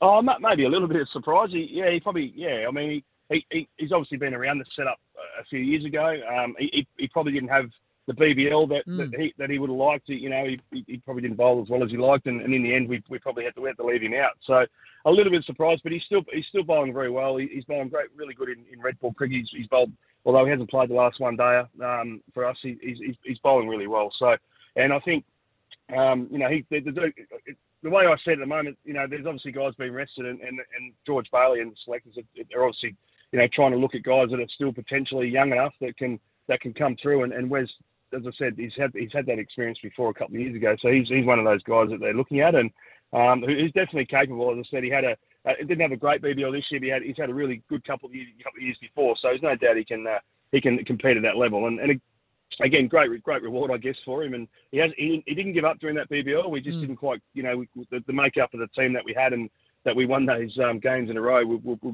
sort of going a bit spin heavy. So there wasn't really a spot there for him. But it's still good to see some, uh, you know, reward for, for the hard work he's been putting in. And just finally, uh, you're part of the Redback setup. It hasn't quite gone the way you would have liked in terms of results, but geez, there's been some uh, improvement. You've been in every game. You're looking after the bowlers. They're doing their bit. Just haven't been able to quite get the runs you require to be able to be competitive. Yeah, it's it's funny, you know. We, we sit here now. we we've got our last one day tomorrow at Canberra Oval against Queensland. We haven't won a game, but we're averaging we're averaging. just- I think we saw it yesterday at 300 with the bat, and we haven't won a game. Which, when you think about that, is phenomenal. So you say the bowlers have done a good job in the red ball. They're not quite, not quite been switched on in the white ball, unfortunately. It's and that's and that's the fact. They haven't early games where we made you know 350 and 400. We, we, we you know that's not good enough. And and we, we nearly chased them down. We fell 20 runs short in, on both occasions. So um, the bowlers let us down there, I guess. And yeah, the, look, the red ball game. Yeah, it's the runs. and it's a few- We'd like a few more runs here and there, but um, I mean, look, I think ultimately you sit there, we're, we're still we're, we're still a, a chance for a Shield final, believe it or not. If we win three in a row, which we believe we can do, we, we've been so close. Um, you know, we end up in a Shield final potentially. So I think the big the, the, the biggest thing for, for Jason, and obviously I've only come in this year, is that the, the fight that they're showing, the boys Mm. are showing now.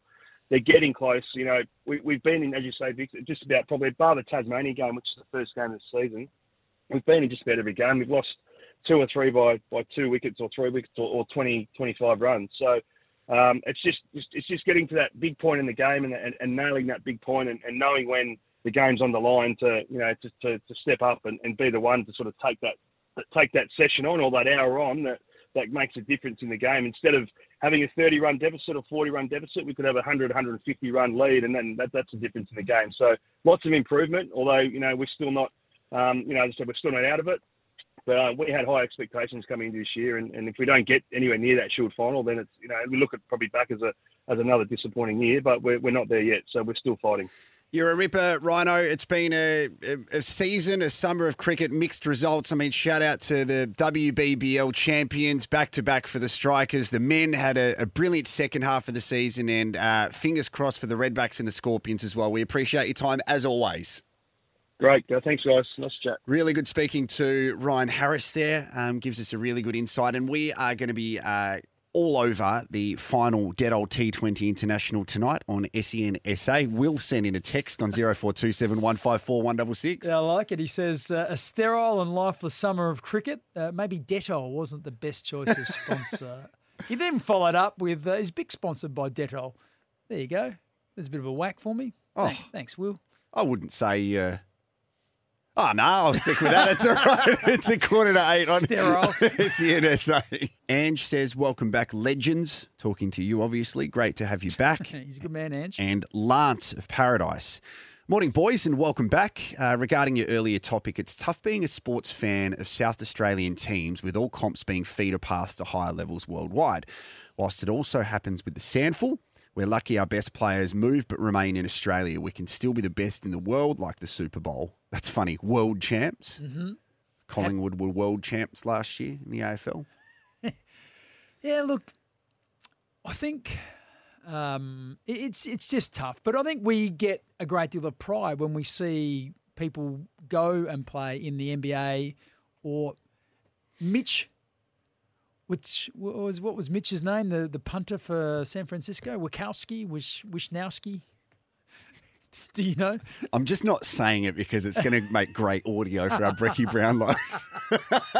I had it before. But Yeah. we love it um, when we see our young players uh, make it on the world stage, and if it's uh, Joe Gauci, Joe Gauci, I should say, if he can play in the Premier League, how good would that be? And we see Nestory Irankunda, if he can play in uh, some of those huge leagues in Europe, that's awesome. So, yes, it's disappointing, but it also does sort of give us great pride and, and it allows us to compete in the World Cup because those players go and they get experience in, in the big leagues and they hopefully um, come back and represent us and we can really get behind them. I, I spoke to Joe Gauci on the phone last week. So he flew back from Qatar to basically collect his belongings and then go over to Aston Villa. It was such a strange phone call because I think it really hit him when we were chatting what was happening. Um, because I'm trying to, to tee up a chat that we can have with him. Yes. And I said, mate, I'm absolutely stoked for you.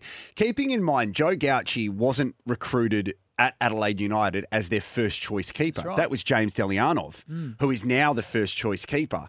So uh, if it wasn't for James getting injured, sliding doors moments, Yep. Joe may not be playing for the Socceroos or in the Premier League at this point of his career. So just on Joe Gauci, help me out here. He goes to Aston Villa. Yes. What level will he be playing? If you go to the Aston Villa website right now, he is there as their third choice keeper. Third choice. So Emi Martinez is the World Cup winning keeper from Argentina, who is Yep. their number one. Mhm. Their number two keeper's 36 years of age. Mm. So there's a chance that Joe will be sitting on the bench in their Premier League matches. And this is where the conversation went. He said, Look, I'm arriving Wednesday, we got a game, and then yeah, on the on the weekend we're playing Manchester United. Mm. But this is where it struck him because he said, they're playing Manchester United. And I said, Joe, no, no, no, we're playing Manchester United. And it's incredible. So I, I believe they have the intention of keeping him there and not loaning him out.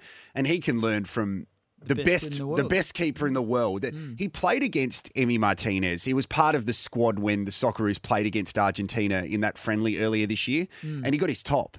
And he said, "That's so good. I'm excited that I've got his Yeah. shirt." Now he's training with him. He should rock up wearing the shirt. That'd be fun. That would be pretty cool. It would be pretty cool. All right, now I wanted to give you a nomination for this.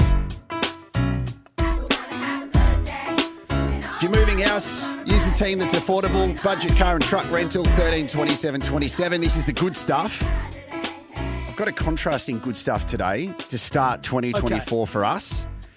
Um, the good stuff is cricket related. So, throughout all of the test matches, the one day internationals, and the T20 games, we would, at all of the venues, have this segment called Fan of the Day. So, fan of the day means Yeah. the person not only wins a game that we play on the big screen, whether it's a game called charades or categories or mhm. what happens next, Yep. uh, they get the opportunity to meet one of the Australian players on the ground at the end of the game Okay. or stumps. And we had to be What- really. They meet a stump. they met one of the stumps. You are meeting off stump. How are you? Um, they had. Uh, we had to be really specific in our language though, so we couldn't say. You will have the opportunity to meet the Australian players at the end of the game. We had to say you will have the opportunity to maybe meet one of the Australian players at the end of the game. Hmm. Very specific. Maybe meet. Maybe meet one of them.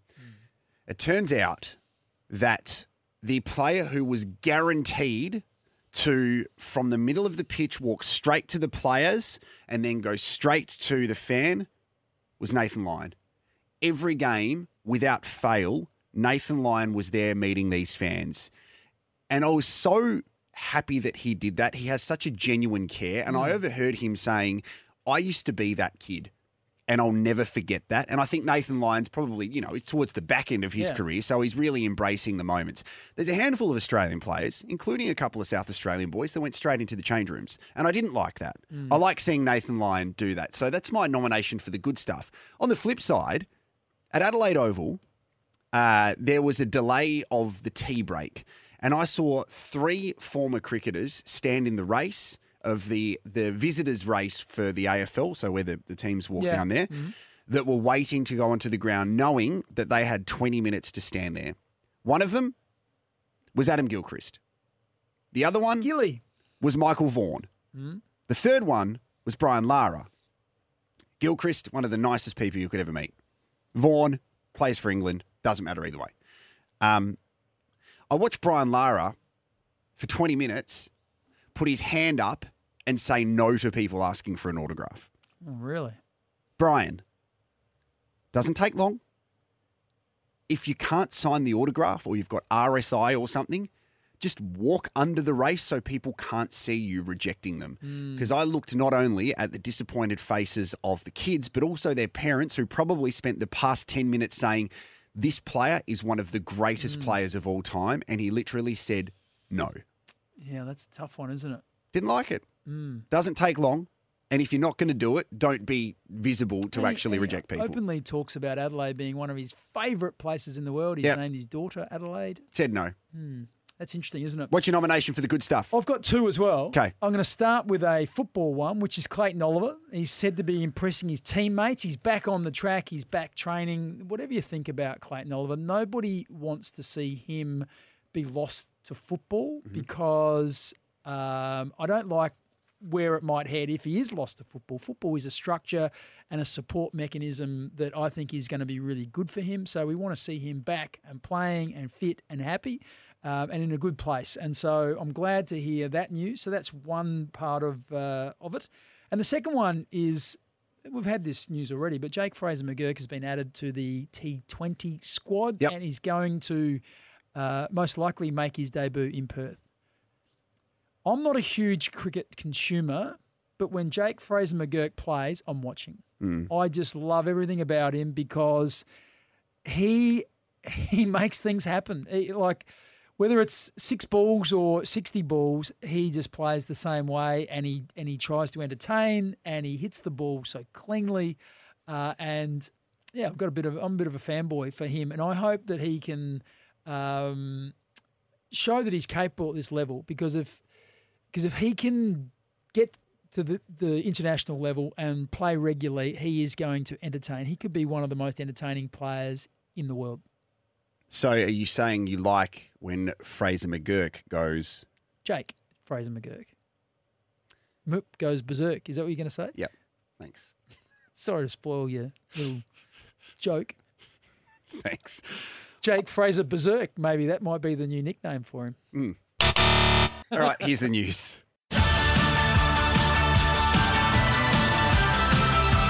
Breakfast with Mark Bickley and Jared Walsh.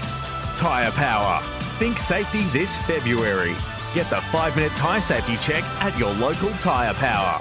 So good to be back, Mark Bickley. I don't know what happened there. That was I a mean, sharp this is break, wasn't it? this is real cobweb kind of stuff coming out of Studio Lumo, powered by Lumo Energy SA. Uh, in the next couple of minutes, we are going to be speaking to Matthew Richardson, Port Adelaide CEO. Your text messages coming through 0427 154 166. Uh, Bicks, I do like this one. If the Crows have injuries, then no chance of finals. Had a dream run last year. Text goes down. Then what do they have? Who's their Marshall and Georgiades? I'm assuming it's from a Port fan. What is your thoughts on that? Oh, I, I think uh, Darcy Fogarty uh, is someone who is capable, and, and as Taylor becomes less of a focal point, which inevitably has to happen, then I think that um, uh, the Fog benefits from that. And the other one is Riley Thilthorpe, and so he is a high quality individual. He's got uh, extreme uh, physical attributes, and and when the belief kicks in, I think he's going to be a really good player. When you say Marshall and Georgiades, well, Mitch Georgiades didn't play last year, and is you know was. I think being really fair, I think he, he had underperformed before he did his knee. He was actually playing in the SANFL, and so there's still a lot for Mitch Georgiades uh, to prove. I, I'm a huge fan because I think he's got once again he's got physical attributes where he can he's explosive. He puts on good pressure, so he's got good ground level speed. He takes the big mark. Uh, needs to tidy up his shot, shot goal kicking, but he's got all the attributes to be a, a very, very, very good player. But it's just got to click, and it hasn't quite clicked just yet. Look at the dogs on the mark. Spaghetti like on the mark. Wobbly man stuff on the mark. Every good side has a good captain. Mark Bickley.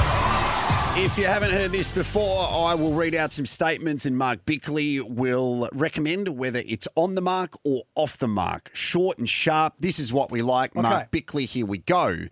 Although 2024 has been great for the 36ers, they should go through a thorough process of signing a new coach and not just hand the reins to Scott Ninnis. Mm. I'm not sure how you can say 2024 has been great. Absolutely, I can. Since the new year, the Adelaide 36ers have been incredible.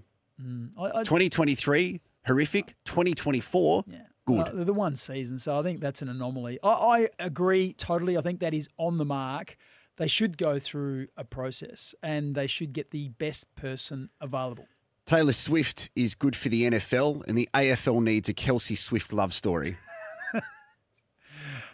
Uh, I, I'm I'm happy with that. I I'm sort of don't really give a continental about it, but what they did say, uh, there was a survey yesterday I heard that said that the they were expecting 21% more people to watch the Mm. broadcast because all the Swifties wanted to get uh, a little optic on Taylor and what she was doing. So if the broadcasters are getting 21% more eyeballs on it, which means more money, then that's good for the sport. Ivan Soldo will be Port Adelaide's number one ruckman come round one.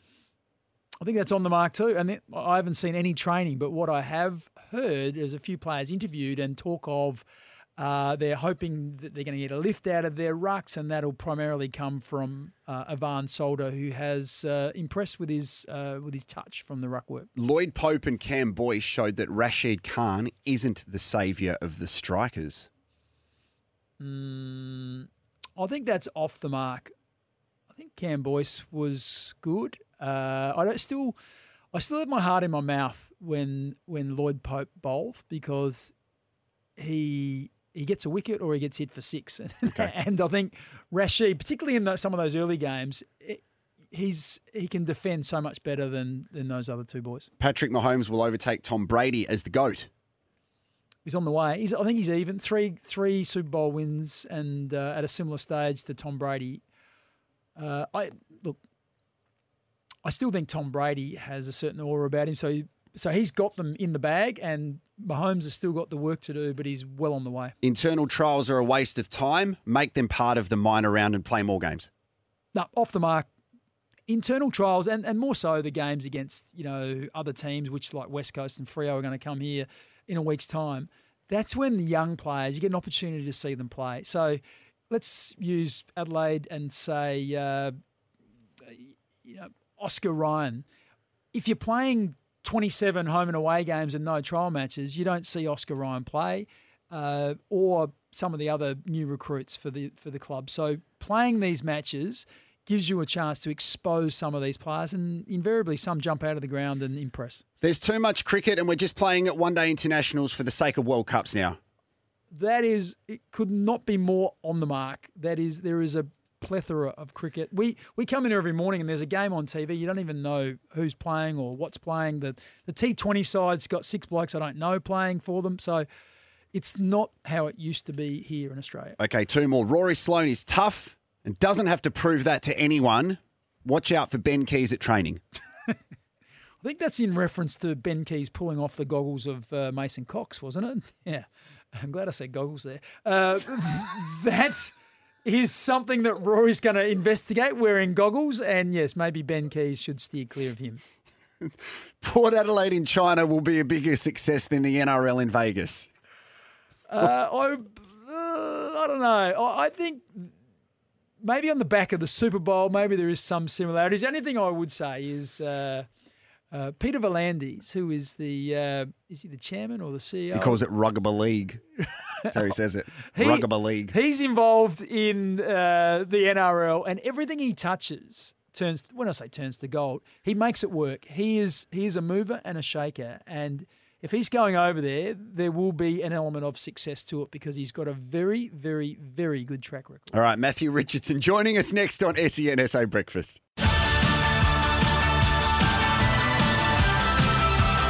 Breakfast with Mark Bickley and Jared Walsh. Tyre Power. Think safety this February. Get the five minute tyre safety check at your local Tyre Power. 14 minutes past eight.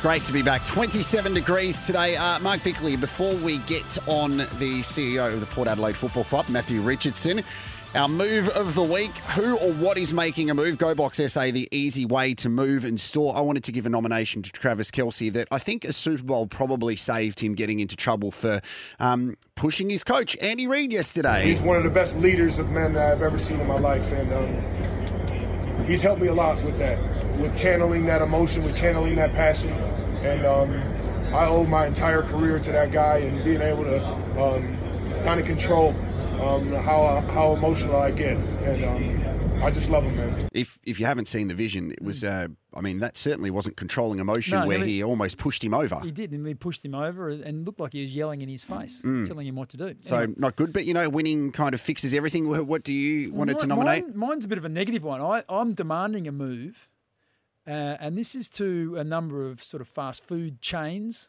who, uh, back when avocados were seven dollars each, put a surcharge on of about two or three dollars. Yeah. You can buy a whole avocado now for a dollar ten. Why am I paying three or four dollars for avocado as a surcharge? Okay. When The, I- the hard hitting issues. Exactly. Um, I'm, I'm just not going to take it anymore, Jared. well, as we say, good morning to the Chief Executive Officer of the Port Adelaide Football Club, Matthew Richardson. I was going to ask if you're walking your dog this morning, but um, let's go to more pressing issues. Your thoughts on avocados? Good morning. Jeez, uh, that's a hard-hitting question. to. Welcome back uh, after. Hope you've had a good summer. No, let's talk about another fruit and talk about pears because Port Adelaide had a, a very good weekend, Richo. It was a, a celebration, a long time coming, and it was wonderful at Alberton having a look at the MG High Performance Centre. I'm sure for yourself and the, the whole club, um, it was something you're really proud of. Yeah, it was Walshy. It's know, traditionally uh, the open of our season with our family day at Alberton Oval, and uh, it was just great to be able to do that with all of the recent redevelopments all finished, and to be able to show our members and, and fans through all the all the new facilities. So I think we had a great turnout. It's probably you know six thousand people plus. I know the membership team kicked over well over a thousand people on the tours through the new facility, and uh, culminated at the end of the day with our junior members presenting uh, Guernsey to the players, which was was a great way to finish off. So no, it was a terrific way to you know officially launch our season. And, and you must be proud if you think about the transformation that's been undertaken at Alberton with uh, the precinct, which looks fantastic. I've been through that and had a look, and now you've got the uh, the MG High Performance Centre. You get a connection with your community because it's going to be a community-based centre where there's people can get in there and, and use the facilities themselves. So you're starting to really sort of some of the things that you've had as a vision are starting to come to fruition. Yeah, we are. We're really proud, Bicks, as, you say. Uh, you know, Alberton Oval's been the home of Port Adelaide Footy Club since 1880, and uh, so it's a really special place. And the facilities we've redeveloped over the last few years with the social club, redeveloped the heritage listed grandstand, new lights, and now the MG High Performance Centre. Um, just make sure that not only does it have that really special feeling about what it represents, but also allows us to make sure we're providing world class facilities for our players and staff. Uh, it allows our, our members and fans to be part of the club. You know, we're getting 1,500 people to training sessions on a Friday morning. Um, so our members and fans can sort of be inside the club and part of it. The fantastic new lights give us the flexibility to be able to play, um, you know, AFL quality, AFLW games into the future, and, and now the, the new MG High Performance Centre, and, and also the training field is uh, gives us extra flexibility. But as you say, the really other important aspect about it is that um, you know the ability for the community to be able to come in and use the facilities. The West Adelaide Bearcats have got 120 junior teams. They've been training out of school halls and outdoor courts. So we incorporated two basketball courts into the MG High Performance Centre, so they'll be able to use that at night. Uh, and the local Junior Soccer Association, who also are struggling facil- facilities, will be able to use the the training field out on the out on the eastern side. So it just means that the precinct becomes more vibrant. There are more people using it, and uh, of course, it you know it, it's important that we're providing those world class facilities for our for our players. As I said. Seems that everyone was in good spirits on Saturday at Alberton Richo, um, following on from the AGM on Friday too. So you're glad that that's all done and dusted now, and then everyone can start focusing on footy. Well, it was a big weekend to kick off our year, but you know I think we've been looking forward for it for a long time, and uh, you know the guys today are down on the Fleurieu Peninsula with community camp. They'll, they'll go to I think about 25 schools, four and a half thousand kids, and it culminates at Encounter Bay Footy Club tonight with a super clinic. So for anyone that's down that way, get along. I think it kicks off at about 4:30. Um, so it's just good to you know it's a re- it is a really busy time of the year, and then you know our internal internal trial is on Friday night at Alberton, and then we've got two two Friday night games effectively at Alberton in a row. Following that, with Adelaide on the uh, the 23rd of Feb, and, and then Fremantle on the 1st of March. So I think once we get through this next few days, uh, yeah, the, the footy really starts to elevate, which obviously is the most important thing. You've uh, unleashed a, or sort of unveiled a new captain in Connor Rozee. It's uh, last year was a little bit awkward with uh, you know Tom Jonas spending a lot of time out of the side. Connor Rozee looked like the obvious choice. Uh, his on-field exploits were fantastic. Is he? Are you confident that he's going to grow into the off-field? Uh, I guess demands as well. Yeah, uh, absolutely. I think if you look at everything that Connor's done in his career, and it, you know, he, uh, you know, I think he's into his sixth year. He's always been able to step up to the next challenge. He played in a premiership at North Adelaide as an 18-year-old, um, and just the way that he's grown and matured over the last couple of years. And yeah, we're talking about a, you know, a young man that's only just turned 24, but. Mm. He, uh, you know, he's really mature. He's embracing that, and I think, as you know, Connor has said himself, you know, the most important thing that Connor can do to lead is to is to play well, and he's got some great support around him as well. Um, you know, Zak Butters as vice captain, uh, a young leadership group, but we've just still got Ollie Wines, Travis Boak. He's got some great people, uh, great people around him as well to be able to support him on that uh, on that leadership journey. Uh, Richo, the fans were absolutely outstanding on Saturday to to show up um, and support everything that's going on at the club at the moment. I'm sure that makes you and the, the whole team really proud. We mentioned Tom Jonas before. He's got an involvement in a working capacity at the club this year too. So to be able to move the whole staff back into that facility, um, it, things starting to feel normal. Yeah, they are. It's uh, yeah, I think our, our you know for the last eighteen months, effectively our footy program has been sort of on site in the mornings, off site in the afternoons, in temporary facilities. We had 80 of our staff crammed into a, sort of um, affectionately termed it a petri dish because it wasn't probably great for uh, hygiene, but uh, you know all of our staff have done an incredible job. So it's it's great to be able to get back into into the new facility. But as as we said, it was just it was fantastic for our members to be able to come through. Um, there were so many kids and families that uh, really got to enjoy it, and our players do a terrific job when it uh, comes to engaging engaging with the community. Well, Matthew, uh, another piece of the puzzle was, uh, has been put into place. Uh, you've got high expectations this year. We wish you all the best with all the uh, the on-field uh, goings on. Thanks, guys. Appreciate your time. Matthew Richardson joining us here from the Port Adelaide Football Club. If you get an opportunity, go have a look at the facility. You Mm. can have a, a drink at um, the precinct, which looks outstanding, but also with a couple of um, weeks of football there on Friday nights. It's, it's great for people in the area, Bicks. Oh, it is. And of course, you're going to have the AFLW games. They're going to be played there regularly. And as Port Adelaide continue to improve, I think that's going to gain some momentum as well. So, plenty of footy to be played at Alberton Oval. 22 minutes past eight. Tyre Power. Think safety this February. Get the five minute tyre safety check at your local Tyre Power. Very good to be back at 27 minutes past eight. Uh, the Signet Boost Power Bank is back as well, Mark Bickley. Most days we'll have them to give away, which are awesome. They'll keep your phone, tablet, and earbuds powered 24 7. Um, tomorrow on the show is going to be quite big because not only will we speak to new Port Adelaide recruit in Esava Ratugolea, but um, the way he played the back end of last season, you could almost say new Adelaide recruit in Matt Crouch because he was outstanding. yes, can't wait to talk to Matt and how that Adelaide midfield might look. Uh, a lot of discussion around some young guns who have been moved through there. How's that all going to combine? So, plenty of uh, good things to discuss. Love that footy is just around the corner. Both teams playing some internal trials this Friday. Quick Bicks is back tomorrow. Yeah, I have to brush up a bit tonight. Not do some homework, perhaps. Could be a singing version. I don't know. You might have to do your best Travis Kelce. We've been fighting for our right all day. How about a little Viva Las Vegas? Viva Las Vegas! Viva! Viva Las Vegas! Let's just say that uh, Taylor sings better than Travis. Mm. Is there a market on how long they'll stay together for? Because you were having a gamble yesterday on would Usher wear a hat. So you had a, you had a big day yesterday at the Crows, didn't you? Unsuccessful. um, I'm hoping they look very happy. Yeah, I hope they stay together. I love a good love story a like power, you. A power couple. It's good. Hmm. It's like you and your wife, power couple. Oh, hardly.